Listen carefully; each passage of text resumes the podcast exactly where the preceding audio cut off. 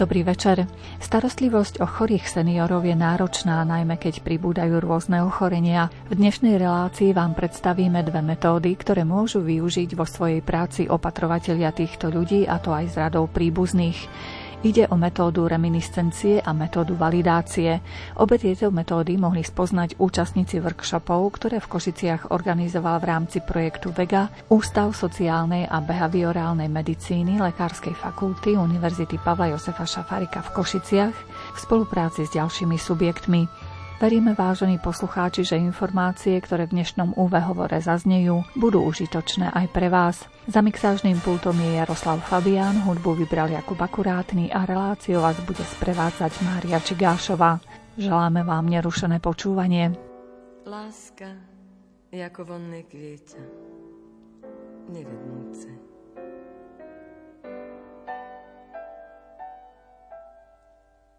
Láska, je ako šťastné dieťa, nestárnúce. Ty ideš stále všade so mnou, v myšlienkach, za jasných dní aj nocou temnou. Spomienka si vždy so mnou spieva nádej. Čas plinie vlasmi velie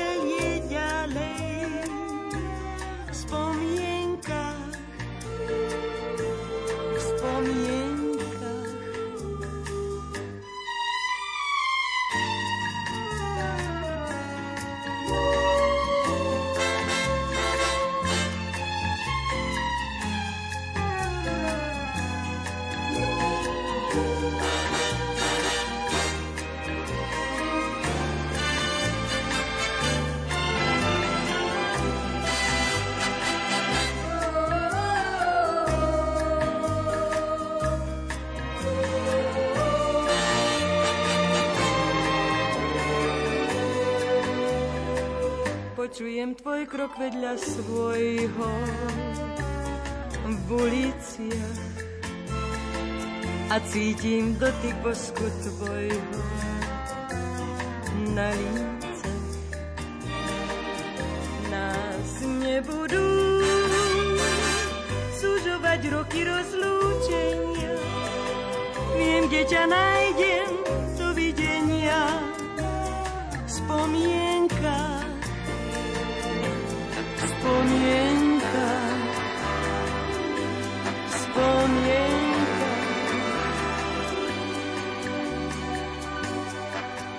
Úvodné slovo patrí doktorke Zuzane Katreniakovej z Ústavu sociálnej a behaviorálnej medicíny Lekárskej fakulty Univerzity Pavla Josefa Šafárika v Košiciach, ktorá nám predstaví základné informácie o projekte, ktorý sa venuje starostlivosti o seniorov. Hlavným cieľom tohto projektu je zamerať sa na predchádzanie záťaží opatrovateľov osôb s demenciou a predovšetkým e, so zameraním bližším na osoby s demenciou pri Alzheimerovej chorobe, keďže vieme, že práve tento typ demencie sa vyskytuje najčastejšie. A ak hovoríme o opatrovateľoch osôb s demenciou, tak v rámci tohto projektu máme na mysli jednak e, rodinných alebo tzv. neformálnych opatrovateľov, teda najčastejšie tých najbližších príbuzných, ktorí sa starajú o osoby žijúce s demenciou v domácom prostredí, prípadne využívajú aj dostupné terénne alebo ambulantné sociálne služby, ale zároveň sa zameriavame aj na tzv. formálnych opatrovateľov, ktorými sú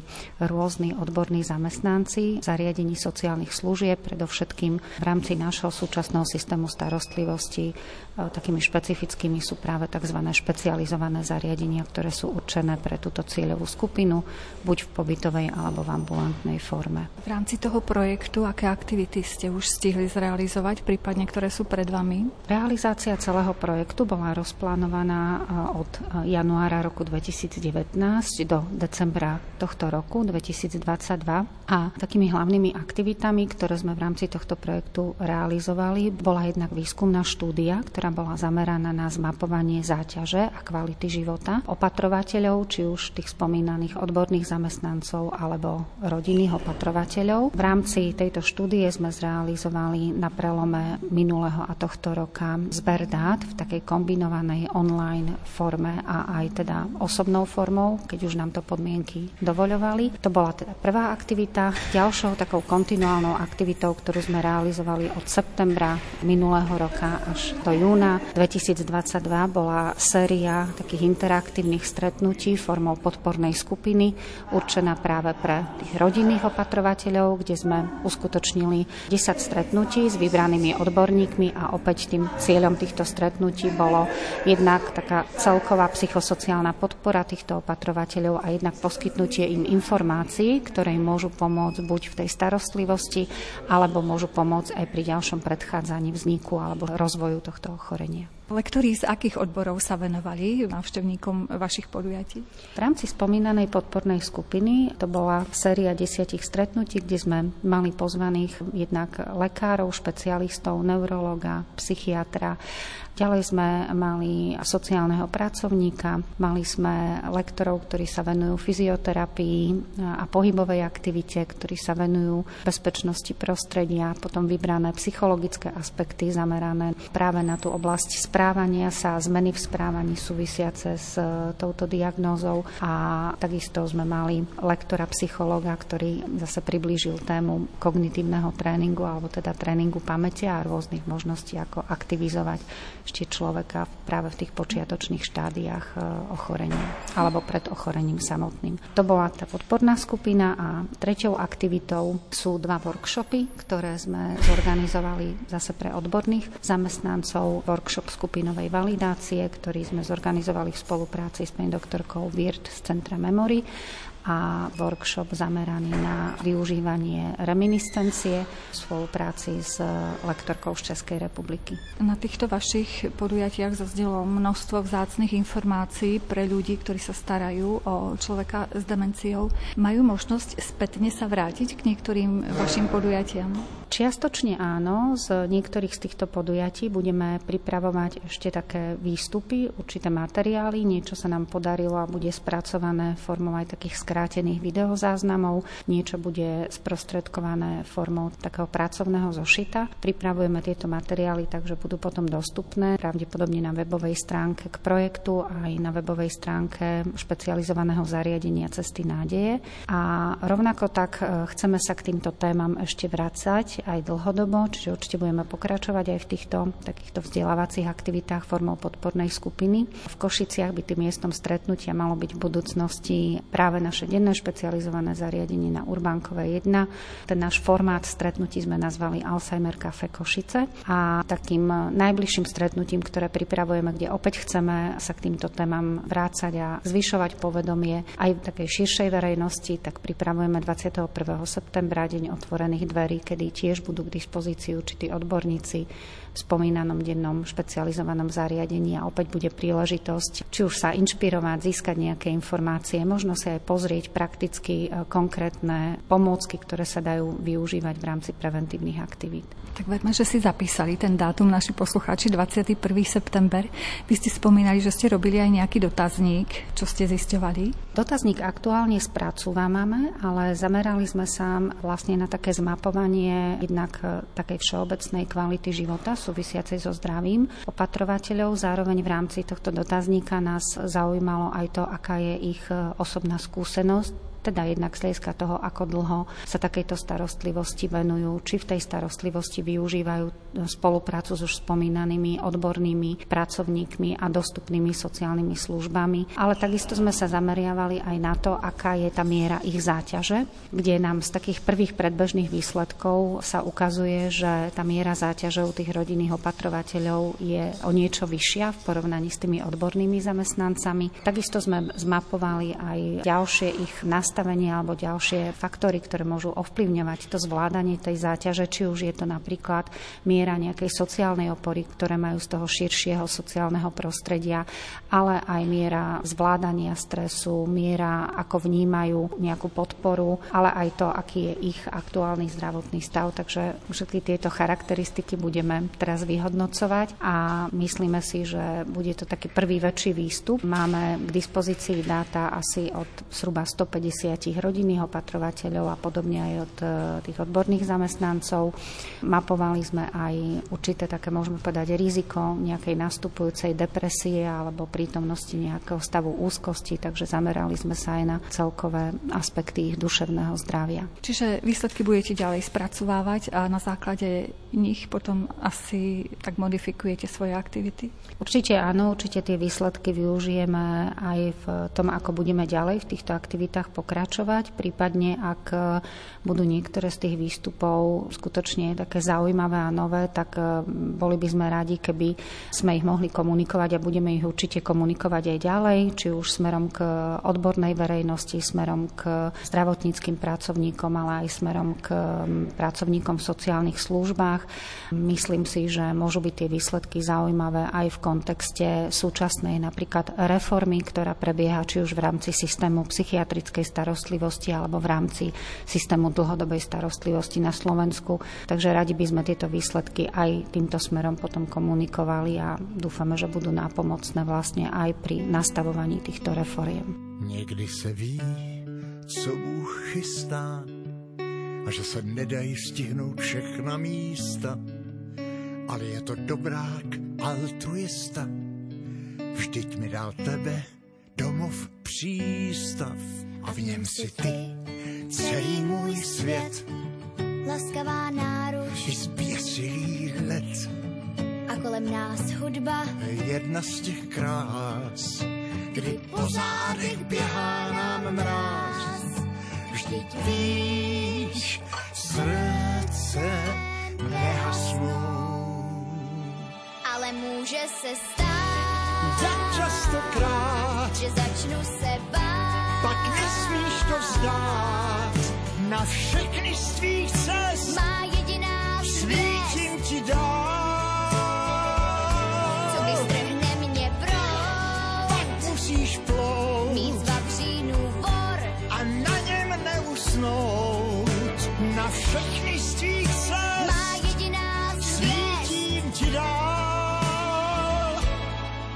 Jedným z odborných workshopov, ktoré sa organizovali v rámci projektu, bolo podujatie, na ktorom metódu reminiscencie priblížila Renáta Nentwichová Novotná z Českej republiky. Seniorom sa venuje už dlhé roky. Vy sa tak prioritně skôr tomu seniorskému veku venujete? Ano, už velmi dlouho, už od roku 98, kdy jsem začínala jako dobrovolnice a vlastně to téma seniorské celou dobu i po, během studií mě provázelo a provází a jsem tam pořád. A čím je ta práce právě so seniormi zaujímavá? Já když jsem byla na škole, rozmýšlela jsem o tom, jako který ten směr půjdu. Já mám sociální práci vystudovanou, tak jsem si říkala, že vlastně to stáří je opravdu přirozená součást našeho života. A vždycky jsem měla hezký vztahy se svými prarodiči, takže to byla pro mě taková jako bezpečná cílová skupina, které jsem rozuměla a líbí se mi tam taková ta moudrost a ty zkušenosti, které to stáří přináší. Vy jste mali v Košiciach workshop reminiscencie. Co jsou to ty reminiscencie a ako se dají použít vo vzťahu k starším ľuďom. Reminiscence znamená vzpomínání, jako vzpomínání na to, co bylo. Je to hodně vázáno na dlouhodobou paměť, což můžeme využívat u seniorů i u seniorů s demencí, když třeba už ta krátkodobá je postižená.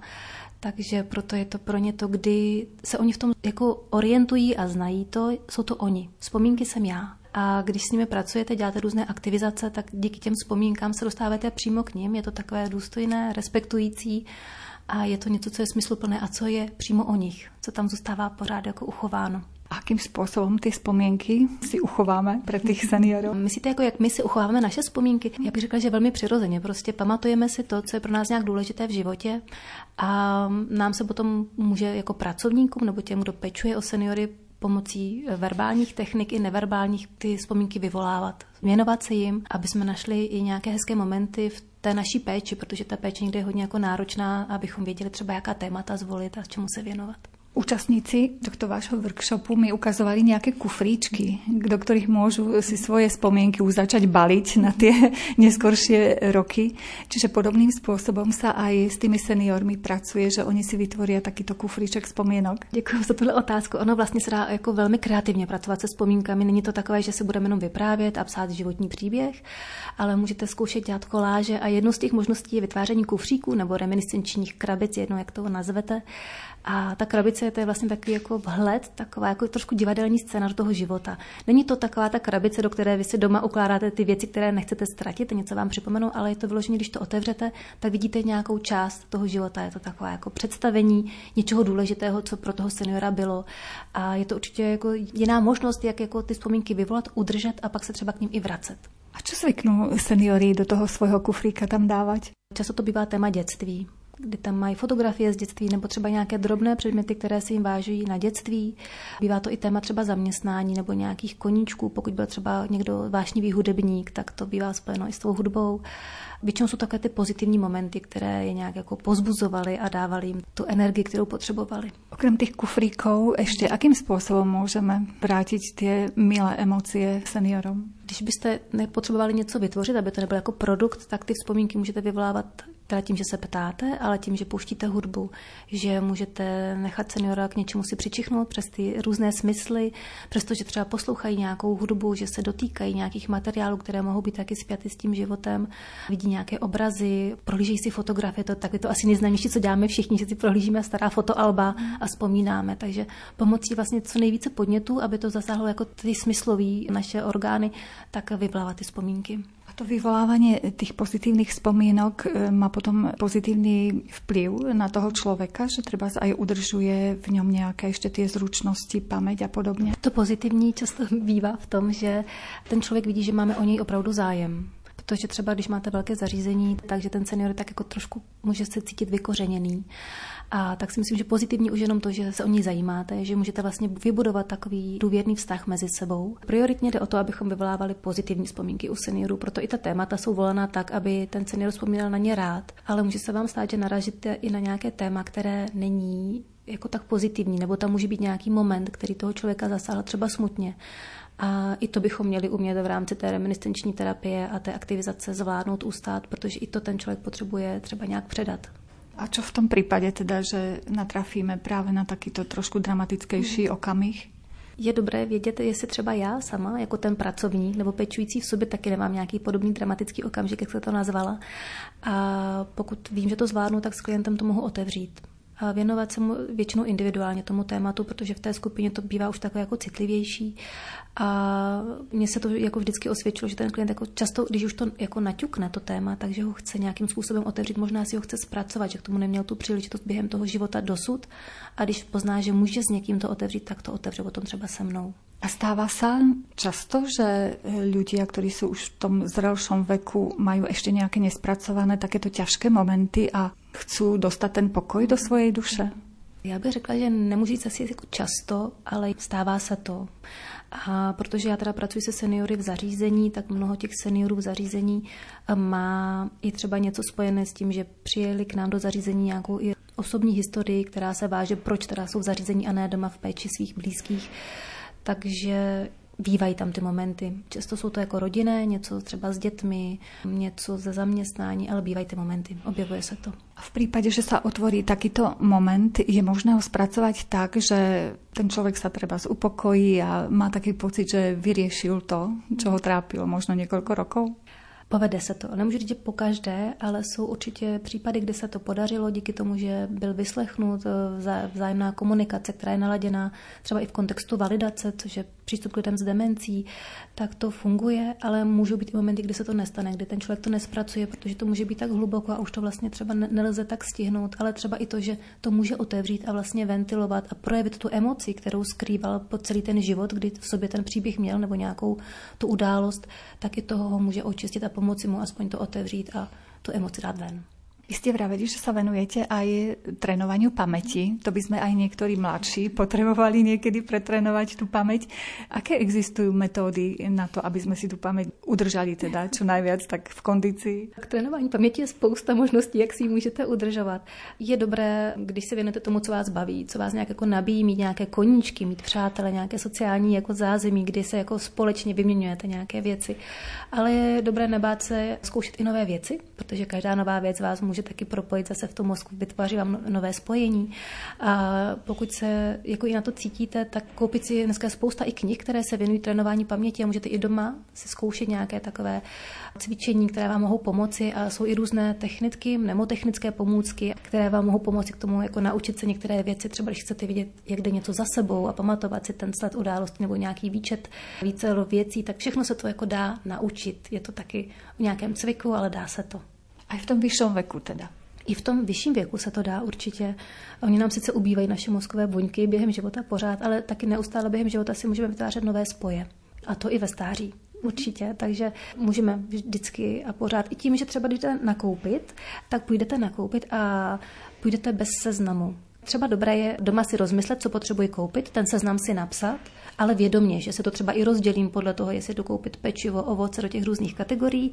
A vložím si to do kapsy a zkusím to nakoupit podle toho, že budu vzpomínat, co jsem na tom papírku měla. A pak se to třeba můžu ještě zkontrolovat, než to zaplatím, ale zkoušet si i takhle jako drobně sama sebe trénovat, protože my dneska máme hodně takových těch technologií, které nám pomáhají, chytré telefony a podobně. A vlastně ty nás učí trošku být jako pohodlnější v tom používání našeho mozku, naší paměti. Mám obavy, že by som kúpila úplne niečo iné, čo by mi vstúpilo do cesty, ako to, čo mám napísané na lístku. Tak samozřejmě to je i o tom, co je v akci, že když to až takhle do detailu. Co ještě je taky velmi hezká technika na to nakupování, pokud jsme se dostali k tomuhle tématu, takže třeba, že si představíte, do kterého obchodu půjdete, řeknete si vlastně tu trasu a co během té trasy chcete do toho košíku dát, to taky hodně pomáhá a vlastně díky té cestě si to tam jako lépe uvědomujete. Můžete mhm. vyzkoušet, až půjdete mm. nakoupit příště. Dá se trénovat paměť třeba aj keď se pustíme do nějakých nových jazyků? Naučíme se, nevím, po španělsky? Určitě, určitě jsou i jako techniky, které můžete využívat i během učení jazyků i ve zralém věku. Je to o tom, že když jsme děti, tak eh, nemáme tolik věcí kolem těch podnětů, jako máme potom v té dospělosti.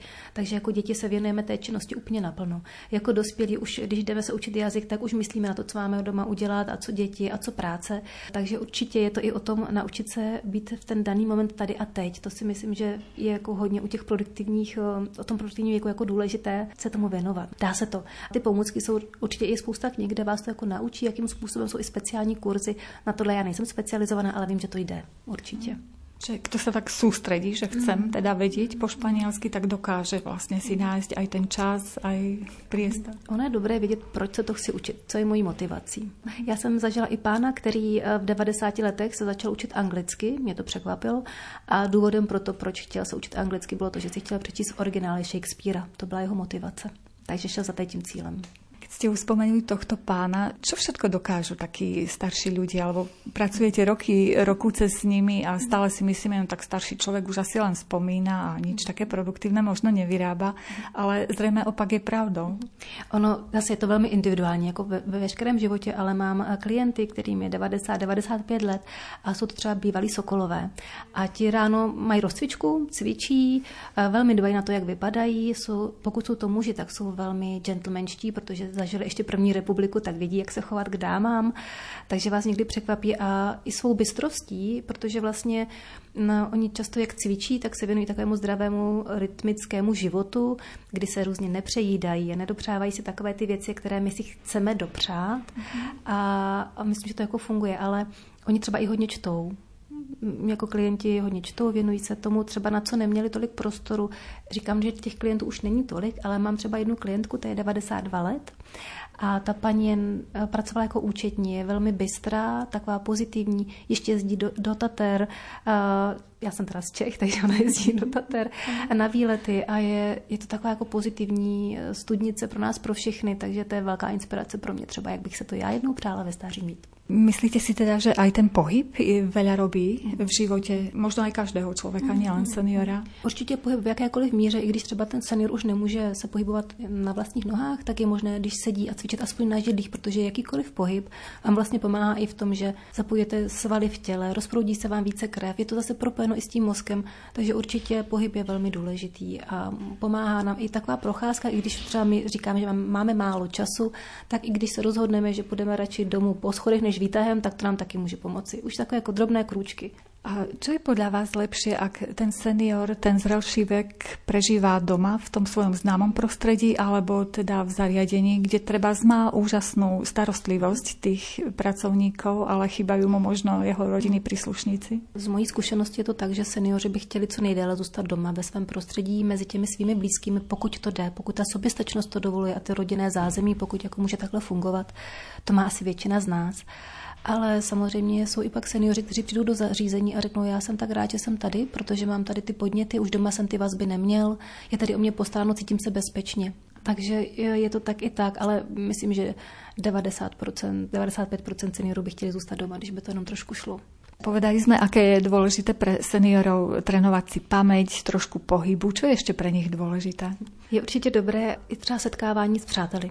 Nebo jestli právě získají nějakou skupinu v rámci komunity města ve které, nebo vesnici, ve které bydlí, protože dokáže to velmi jako nabít takovou pozitivní energii. Moje zkušenost je taková, že ti moji seniori, kteří se potkávají, tak vlastně se i ptají, jak se mají mezi sebou, vědí o sobě spoustu věcí a když skončíme naše trénování paměti, tak jdou spolu ještě do cukrárny a na kafíčko.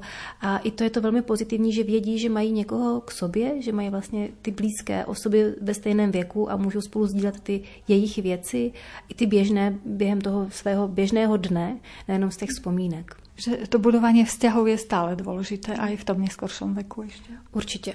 Já jsem si říkala, jestli to vlastně půjde, protože jsem s tou skupinou začínala před pěti lety, kdy se neznali mezi sebou. Někteří, někteří ano, ale velmi jsou otevření, přijímají nové členy. Teďka se k nám přistěhovali dvě paní přímo do Čelákovic a do té skupiny je přijmuli velmi hezky a už zapadli a je vidět, že jim to dělá dobře, že třeba kdyby nepoznali tuhle skupinu, tak by byly doma hodně uzavřené a takhle jako vycházejí s nimi právě i na nějaké jiné společné akce pro seniory, nějaké nejaké výlety a podobné věci. Sa stretávame v Košiciach práve po vašej prednáške o reminiscenciách. Je o túto metódu, prípadne o vaše skúsenosti dlhoročné s prácou so seniormi záujem aj v Čechách, alebo treba aj v iných štátoch? Jenom v Čechách, nebo takhle, já se pohybuji pouze v Čechách. Ale je o to zájem, já teda mám velmi praktické ty své setkání, ty své přednášky, takže mluvíme o těch zkušenostech, já se snažím třeba říkat to, co mi fungovalo, nebo naopak třeba, co se mi tolik neosvědčilo, takže hledáme ty možnosti, jak to prakticky zapojit potom do té běžné péče, jak doma, tak i v zařízeních a, a ten zájem poměrně je. Já bych chtěla ještě jenom doplnit, že samozřejmě, jak jsem říkala, že je dobře, když se setkávají seniori mezi sebou, ale není to tak, že všichni by se měli setkávat, protože pokud někdo během svého života byl spíš samotářsky zaměřený a vyhovuje mu to být sám, tak i to je pro něj to nosné a zase nutit ho do toho, aby se s někým setkával, mu nepřinese tu radost, pokud to tak nemá nastavené on. Ale co je ještě také dobré v životě našich seniorů je, aby si oni dělali drobné radosti, aby si dělali to, co je baví, aby si to mohli vést podle sebe. A třeba to vidím i v těch zařízeních, že někdy kdy se snažíme jim nabídnout některé aktivity, které vlastně není úplně to jejich, to, to, co by jim dávalo, takže je to všechno velmi individuální, nedá se to říct, jako, že všichni to budeme dělat stejně. Ovoňaj má ako rúžu a zabudni na tie veci na úteku z farmy zviera, čo skoro už budú všetci. Ovoňaj má ako rúžu a zacítiš, že som iná. Poďme vrátiť krásu vzťahom, aj keď nás tu kto si sníma. O každom vieš zrazu všetko, svet je plný kamier tajných. Ľudia blúdia zamyslení, sami k sebe ľahostajní. Každý tuší, že sa niečo deje, zmizla pravda, Nikto nevie, kde je. Niečo nás tu stále pozoruje, niekto zasa niečo kuje.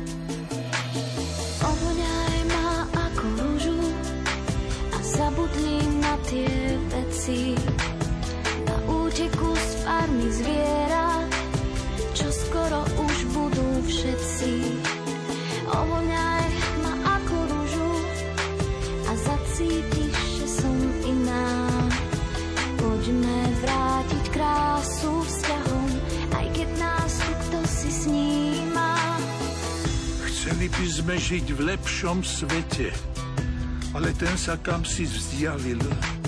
Stále menej šťastných ľudí, stále menej šťastných tvárí. Voľak to nás všetkých tlačí k stene. Povedz, kde sa zajtra ocitneme? Kam speje to vyprázdnenie duší? Čo ak raz vyschne vôňa rúže? Kto z nás tuší?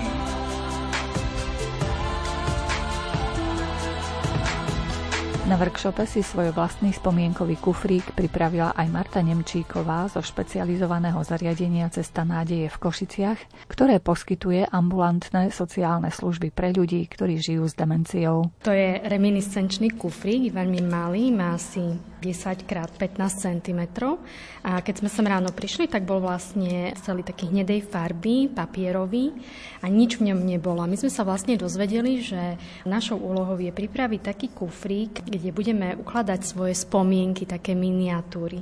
Takže doniesli sme si vlastne fotky, ktoré sme ofotili a v mojom kufríku sú moji starí rodičia a ja so sestrou. Naše detstvo sme strávili na dedine, v záhrade, takže ja som do toho kufríka potom vlepila aj takú fotku záhrady a snažím sa to vlastne prepájať už aj s tou prítomnosťou a vlepila som tu najúž záhradu, ktorú si teraz budujeme podľa toho vzoru z toho detstva, tie najkrajšie kvety sme tam dali. Ale samozrejme, že to už aj doplňame, čiže mám tu aj levanduľu, mám tu na dubové drevo, nábytok dubový sme mali doma. Bývali sme so starými rodičmi, takže o to je to také zácnejšie. V zime sme jedli burské oriešky, tak preto je to na niečo také, čo vyzerá ako arašit. No a mali sme tu také rôzne možnosti, mohli sme si vybrať, tak ja som si vybrala takú zelenú látku, ktorá mi pripomínala záväz v našej obývačke, nejaké také gombiky, ktoré vyzerali ako sponky, ktoré som nosila v detstve vo vlasoch a dokonca na tejto fotke to je vidieť. A každý vyrábal kufrík podľa svojich spomienok a podľa toho, čo tam chcel vložiť. Čiže sme mali na výber veľké množstvo takého kreatívneho materiálu, prírodniny a podobne, fotky, obrázky z časopisov a každý kufrík vlastne vyzeral inak. Čiže každý účastník tohto stretnutia si tvoril vlastný kufrík so svojimi spomienkami. Áno, áno.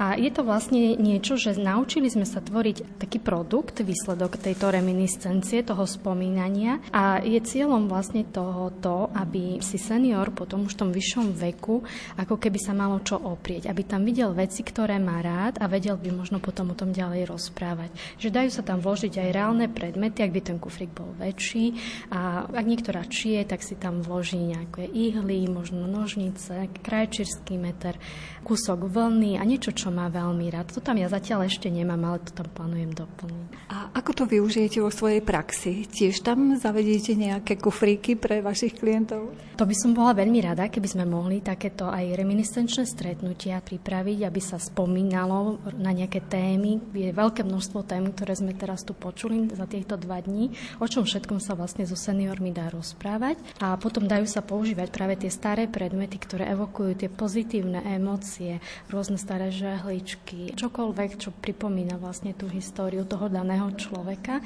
tak to by som bola veľmi rada, keby tí naši klienti s demenciou mali možnosť v tom centre sa tomu venovať a mám tu veľmi šikovné kolegynky, ktoré boli tiež na tomto seminári, tak verím, že to uplatnia potom v praxi. A aký význam má ten kufrík, že tí seniori potom treba pozerajú tie veci a dokážu o nich rozprávať ostatným, alebo aký má význam ten kufriček, okrem teda takého osobného, že naozaj si dám na jedno miesto všetko pekné, čo mám rada? Určite to slúži na vyvolávanie pozitívnych emócií. Niektorí ľudia už vlastne nedokážu rozprávať, nevedia verbalizovať to, čo cítia a radi vidia veci, ktoré dobre poznajú tých nových zariadeniach moderných už častokrát aj ten nábytok je moderný, už im to ako keby nič nehovorí. A ten kufrik budeme vlastne vyrábať aj s našimi klientami. Bude väčší, aby mali miesto na tie svoje spomienky. No a vlastne na základe toho sa dá potom pripraviť aj nejaký taký príbeh, ich vlastný príbeh z tých spomienok ich alebo ich príbuzných. Takže nejaký taký cieľ je zapojenie aj rodín, tých rodinných príslušníkov, hľadať tie podnety, tie zdroje, vlastne vôbec tie staré veci a aby mali tí ľudia aj zmysluplnú činnosť, aby mali priestor na tú kreativitu, na to vytváranie. A aj my všetci sme tu dnes boli tak veľmi pozitívne naladení, že veľmi ako keby tie spomienky vyvolávajú ten úsmev na tvári, tak verím, že aj naši klienti budú mať taký priestor. No, bude to priestor aj na takú spoluprácu medzi sociálnym pracovníkom, opatrovateľmi, môžu rozprávať svoje životné príbehy, ak budú chcieť. Zdá sa mi, že taký kufrík by sa zišiel asi každému. Všetci máme radi, keď máme tak na jednom mieste všetko také milé, čo v nás také pozitívne emócie vzbudí. Ja myslím, že áno, my sme sa práve o tom aj rozprávali, že aj v školách deti by mohli niečo také začať vyrábať a možno postupne, keby sme na to mali čas a nezabudli na to, že dalo by sa vlastne počas toho života doplňať, čo pribudlo, aké nové hobby, aké nové zážitky. Niektorí ľudia vlastne zbierajú fotografie alebo zbierajú nejaké predmety alebo čo. A toto je vlastne taký ako jeden život v takom malom kufríku. Pani Valéria Andrejčáková pôsobí v zariadení Cesta nádeje ako sociálna pracovníčka. Využijem všetko, čo som sa tu dozvedela, lebo všetko bolo určite zaujímavé a dokonca to spomínanie už aj pre mňa niečo prinieslo a ja som si vytvorila svoj kufrik. Doniesla som si tu pár fotografií s rodinou, možno som tam mala dva roky, potom z prvej triedy a tiež keď som bola na prvom svetom príjmaní. Niečo som e, využila, môj kufrik zatiaľ nie je ukončený, ale vlastne mám tu mamu, kostolík, e, vlastne, ktorá ma doviedla k viere, fotografiu z prvého ročníka a vrátila som sa už teraz naspäť do súčasnosti, že mám rada dovolenky, more, takýto oddych. A to isté plánujem, že budeme robiť s klientami v našom zariadení a témy sú rôzne od detstva po ich mladosť, sobáše, ich deti až do staroby. Čiže zaspomínajte si spolu s nimi a vlastne sa tak aj nadchnete pre tú ich radosť v podstate. Áno, a dopomôžem im k tomu, aby si pospomínali. A ako som vravela, teraz sme tu mali fotografie, ale nemusia to byť stále fotografie, pretože mnohí sa možno, že už ani nespoznajú, ale použijem aj dobové predmety, ktoré sa používali. Teraz sa takto volajú také retro predmety, retro obaly, ale môžem to doplniť aj hudbou, z ich mladosti alebo nejakými hudobnými zvučkami, napríklad cvičme v rytme, alebo čo niečo bolo vtedy také aktuálne. A veľmi dobre by bolo prepojiť aj ich životný príbeh s historickými udalosťami v tom období, kedy žili. S tou hudbou je to dobrý nápad, pretože vyrastali sme v určitom štýle hudobnom a keď ho počujeme v nejakom retro vysielaní, tak hneď máme dobrú náladu. Áno, hneď sa prenesieme do svojej mladosti a do tej doby, keď presne táto pieseň bola hitom a bola moderná. Když stíny se na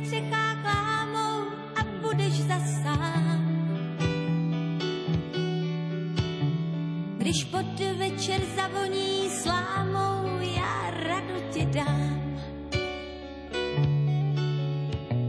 Mám v podkroví z zámek a holubí trůn. Dám ti rad několik stránek a střevíčky k snům. Štěstí ti pláchlo zadními vrátky. Včerejší vítr nechytíš zpátky nad střechou se zatočí, řekne tak se mějí. Málo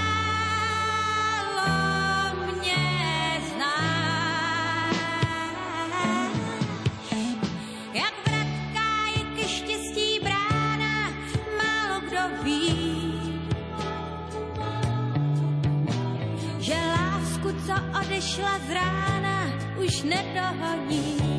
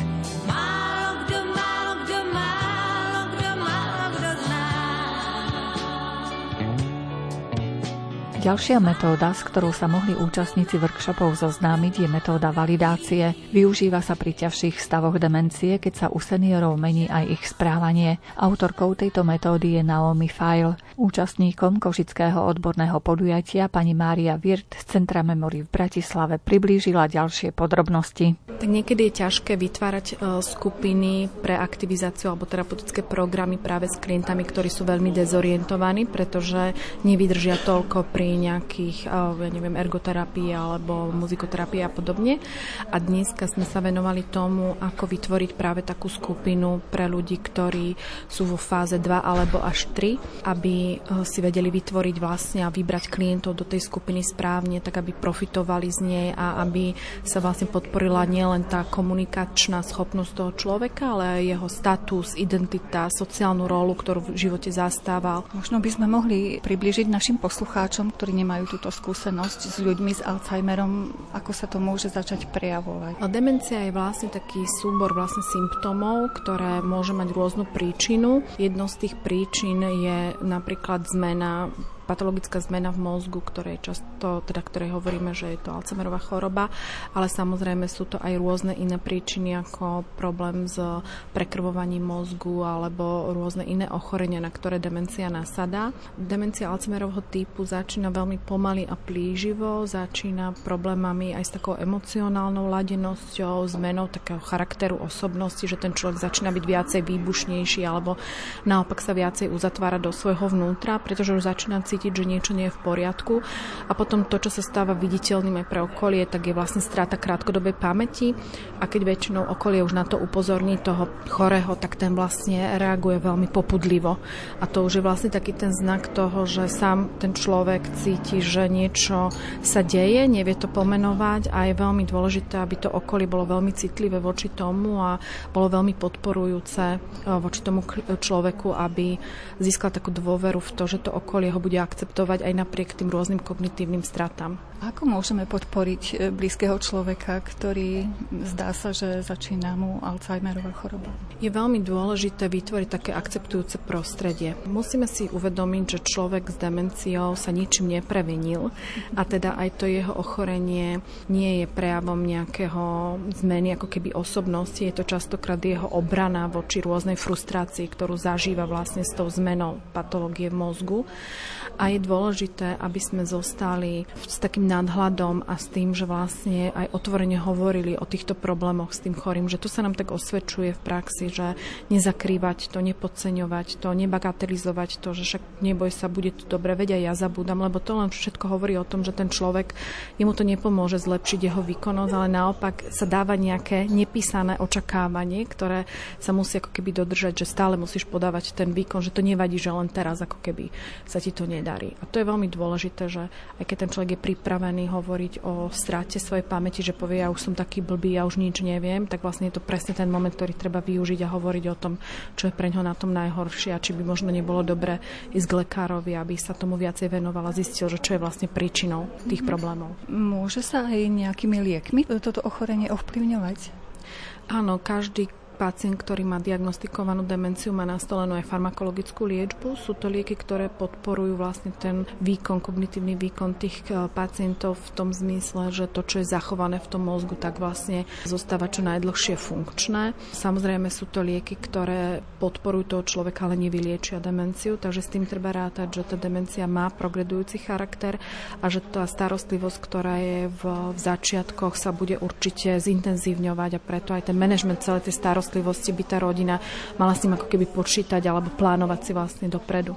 My sme v súvislosti s týmto projektom, kde sa stretli zástupcovia z rôznych organizácií, hovorili o druhom, treťom stupni. To znamená, že postupuje táto choroba postupne? Áno, tie, tie rozdelenia do tých jednotlivých štádí sú rôzne podľa teda rôznych autorov, ale ja používam rozdelenie, kde sú štyri vlastne štádia a tie štádia vlastne končia takým tým embryonálnym pozíciou vlastne toho tela na lôžku a veľmi málo človek tej energie ako keby vydáva smerom von. Preto je veľmi dôležité zachytiť aj rôznymi aktivizačnými alebo terapeutickými programami toho človeka už hneď začiatku, pretože to pomáha takému e, zabezpečeniu vlastne tej socializácie a takého nevylúčenia vlastne z tej komunity, v ktorej ten človek žije, že napriek tomu, že ten človek stráca tie kognitívne schopnosti, ešte neznamená, že musí prestať žiť v rámci spoločnosti, v rámci svojich rovesníkov, v rámci rôznej zábavy alebo rôznych programov, ktoré súvisia možno s ich koničkami alebo vecami, ktoré má v živote rád, e, spomínaním na staré časy alebo aj s takým kognitívnym tréningom, stimuláciou tých funkcií, ktoré má zachované, aby sa vlastne podporilo ten mozog ako zo všetkých strán. Stres je asi to najhoršie, čo sa človeku s demenciou môže stať, že keď je vystavený stresu, pocitom neistoty, pocitom frustrácie, pretože to vlastne ešte viacej znižuje jeho výkonnosť. A ktoré aktivizačné aktivitky sú dobré pre týchto ľudí? Prvom rade treba povedať, že aktivizácia prichádza až potom, pokiaľ ten človek je sám so sebou spokojný. To znamená, že pokiaľ rieši nejaký svoj aktuálny problém so zdravotným stavom, tak treba ho najprv vyriešiť, aby sme potom mohli toho človeka aktivizovať. Pretože ak má problém so starobou, starnutím, ak má problém so stratou pamäti, tak vlastne aktivizácia nie, nie je potom efektívna. Ale keď sa to už stane, že teda tento problém sa spracuje, tak v podstate môžeme pomôcť tomu človeku so stimuláciou povedzme pohybu prostredníctvom rôznych tanečno-pohybových terapií, alebo veľmi pekná je naozaj metóda reminiscencie, kde sa môžu vytvárať aj rôzne koláže, fotografie, alebo rôzne knihy, alebo si urobiť linku takého vlastného života. Môžeme robiť e, rôzne zmyslové cvičenia, rôzne cvičenia, ktoré sú aj novodobé, napríklad také, že escape room, teraz sme mali aj v rámci Centra Memory taký projekt Erasmus+, kde sme vlastne robili kreatívne techniky trénovania pamäti, ktoré sme robili prostredníctvom bubnovacích páličiek a rôznych iných kognitívnych cvičení. Čiže tých možností je veľmi veľa a sú na to odborníci, ktorí to dokážu a ktorých treba vyhľadať v rámci regiónu, aby sme mohli sprístupniť vlastne tú službu naozaj aj tým, ktorí ju najviac potrebujú. Čiže vaša organizácia Memory sa venuje predovšetkým týmto ľuďom? Áno, venujeme sa predovšetkým ľuďom s demenciou, máme aj aktívnych seniorov, pre ktorých robíme preventívne aktivity, tréningy pamäti, ale teda cieľová skupina sú naozaj ľudia s demenciou rôzneho typu, druhu, s rôznym typom alebo rôznym vekom nástupu, to znamená, že máme aj mladších klientov, a je to také dobré zázemie práve preto, lebo je tam, vlastne máme aj ambulancie, zdravotníckú starostlivosť, kde ten človek môže byť rovno diagnostikovaný, máme psychologickú ambulanciu, kde môže byť vlastne podporená tá rodina, ale zároveň aj ďalšie také diagnostické metódy, aby sa teda prišlo na to aj v čom ten človek povedzme je v poriadku alebo je v tom zdraví. A potom máme aj liečebno prejuckú ambulanciu, ktorá vlastne funguje práve na podpore tých rodín, vzdelávania rodín, ale aj tie tréningy pamäti. A ešte potom máme službu špecializovaného zariadenia zariadenia pre ľudí s demenciou, kde môžu chodiť tak ako do práce, čiže ráno prídu a večer odídu a majú plnohodnotný program počas dňa že viacero služieb pod jednou strechou. No, myslím si, že takéto centra by sa zišli a zdá v každom väčšom meste na Slovensku. Existujú ďalšie?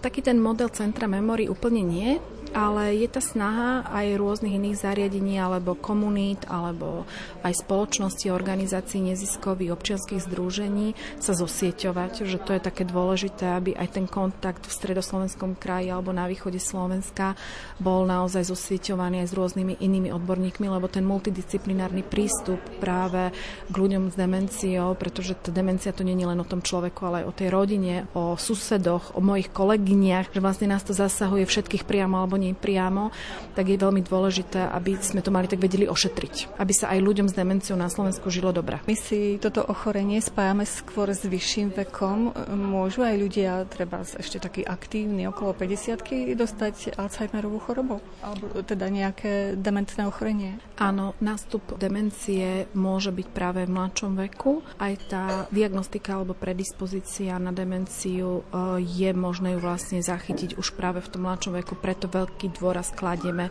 na preventívne programy a na včasnú diagnostiku, pretože samozrejme, že demencia Alzheimerovho typu môže byť genetická, čo potom e, môže sa vlastne ovplyvniť to, že sa môže prejaviť o mnoho skoršom veku ako vo 80 a väčšinou takým spúšťačom býva stres, to znamená vystavenie sa stresu.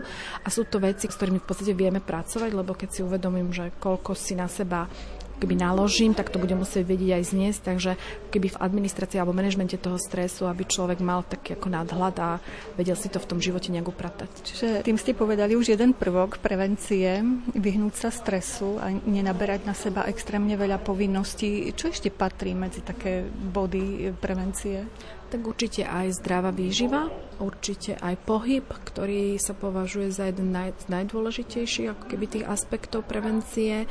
Určite je to aj taký ten náhľad na život, že mnohokrát veľa vecí vnímame ako také ako prekážky v živote, ale vedieť sa naučiť na tie prekážky pozerať aj ako na skúsenosti, ktoré človek nadobudne a ktoré ho tak môžu posilniť pre ten následujúci život. Čiže také ako nezastavenia sa v tom vývine psychosociálnom, ale vlastne ako keby rozvíjať tú svoju osobnosť do všetkých možných strán a, a byť kreatívny a byť možno taký ako flexibilný voči zmenám, ktoré nás obklopujú, že to nám tak dodáva taký základ dobrého zdravia, byť pripravený. V ktorej fáze už tento človek potrebuje aj opateru, nejakú pomoc? Tá podpora je dôležitá hneď od začiatku, pretože je spojená vlastne s takou veľkou neistotou tých e, samotných pacientov, keď majú diagnostikovanú demenciu, ale neznamená to, že si vyžadujú povedzme 8 hodinovú starostlivosť. Väčšinou už vtedy, keď ten človek začína byť dezorientovaný v čase, miestom, situačne alebo osobou, tak to už je vlastne starostlivosť, ktorá si vyžaduje naozaj celý deň.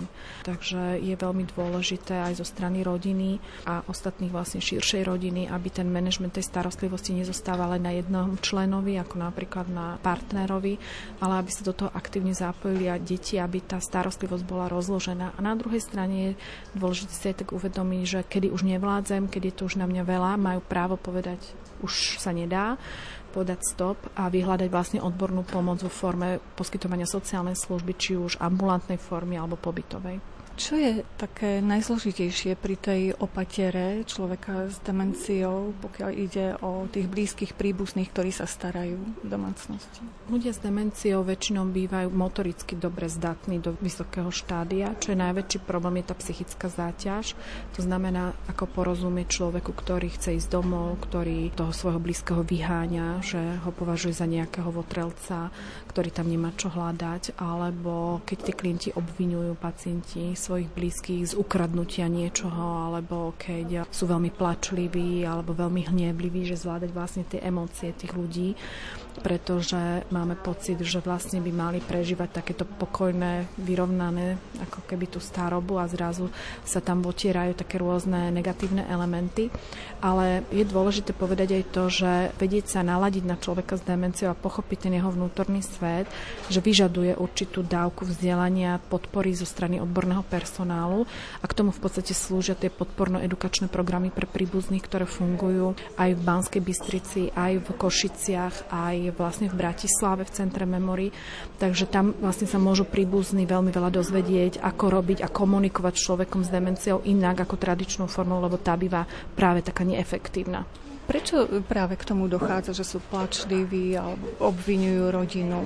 Kde to má pôvod?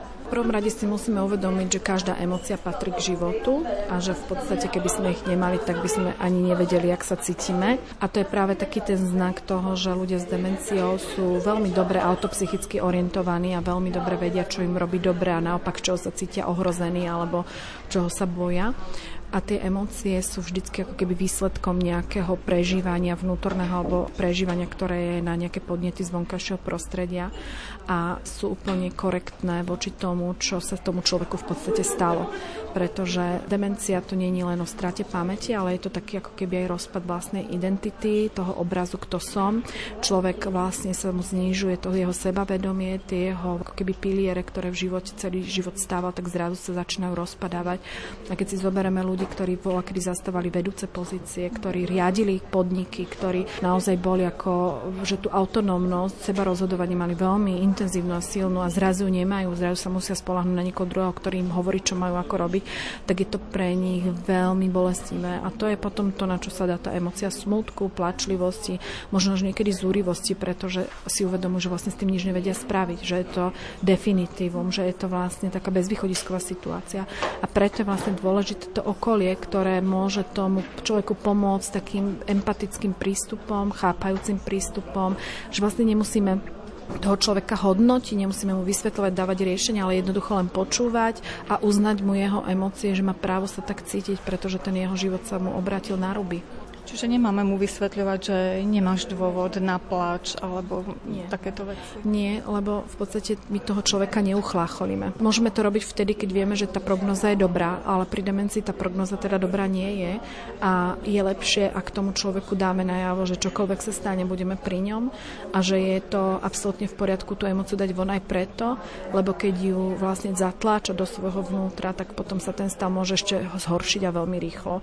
Čiže ak vlastne sa vyplaču ten človek, ak si môže dobre tak od srdca zanadávať, možno aj slovami, ktoré teda úplne nepatria do toho slovníka, ale vyjadruje tým hĺbku svojho hnevu a keď to vypovie, tak vlastne nastane u neho úlava a to je dôležité, aby to človek, ten tlak, ktorý mu tá demencia vlastne pridáva, aby mohol ju uvoľniť v tom bezpečnom prostredí, že aj napriek tomu bude milovaný a chápaný svojim okolím. Čím obohatil workshop o validácii jeho účastníkov? Je to veľmi pre mňa prínosné, najmä do budúcna, keďže pracujeme prevažne s klientmi, ktorí sú staršieho veku. Som počula veľmi zaujímavú myšlienku, ktorú som doteraz profesne ja nepočula, že ak rozprávate s niekým, treba ktorý rozpráva anglickým jazykom, tak s ním máte aj vy rozprávať po anglicky. A pokiaľ rozprávate s pacientom s demenciou, tak by ste s ním mali rozprávať validačne. Takže toto pre mňa bola úplne taká, že informácia, možno mnohí z nás sa pýtajú, že ako máme rozprávať s pacientom a s demenciou. A veľakrát zdravotníckí pracovníci naozaj majú tendenciu toho človeka pretvárať na svoj obraz. Prednáška nám dala veľa, dala nám hlavne zvýšiť naše možnosti k prístupe týmto ľuďom, približiť sa im a pochopiť ich, v akom vlastne oni svete žijú a aké to majú na jednej strane ťažké, a o to viac, pokiaľ nerozumieme aj my im, tak je to úplne začarovaný kruh. A toto je jedno z riešení tohto celého problému. Relácia sa blíži k záveru. Našimi hostiami boli lektorky a účastníčky košických workshopov o metóde reminiscencie a metóde validácie. Pod prípravou dnešného UV hovoru sú podpísaní Jakub Akurátny, Jaroslav Fabiána, Mária Čigášová. Ďakujeme vám za pozornosť a želáme vám pekný večer. Mávam, iba tak mávam, mávam také dni. Mávam každému, mávam také dni. Nemávajte nad tým rukou, to mávanie. Majú radi priatelia a ženy tiež. Mávanie radosť krídel, ktoré zrazu máme. Mávaním sa možno klope na nebeskej bráne, nebeskej bráne.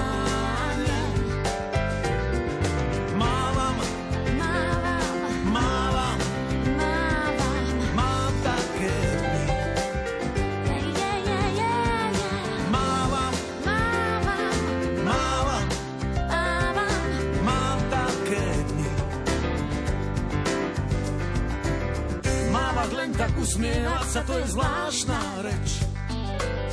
Kto a komu prečo máva, dúfam, že to uhádneš. Mávam, možno preto mávam, že raz príde čas. A už viac vám nezamávam a nespoznám vás.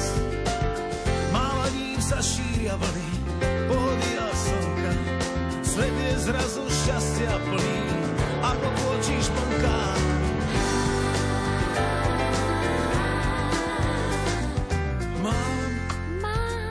Iba tak mávam, že raz príde čas. Mávam, iba tak mávam a nespoznávam.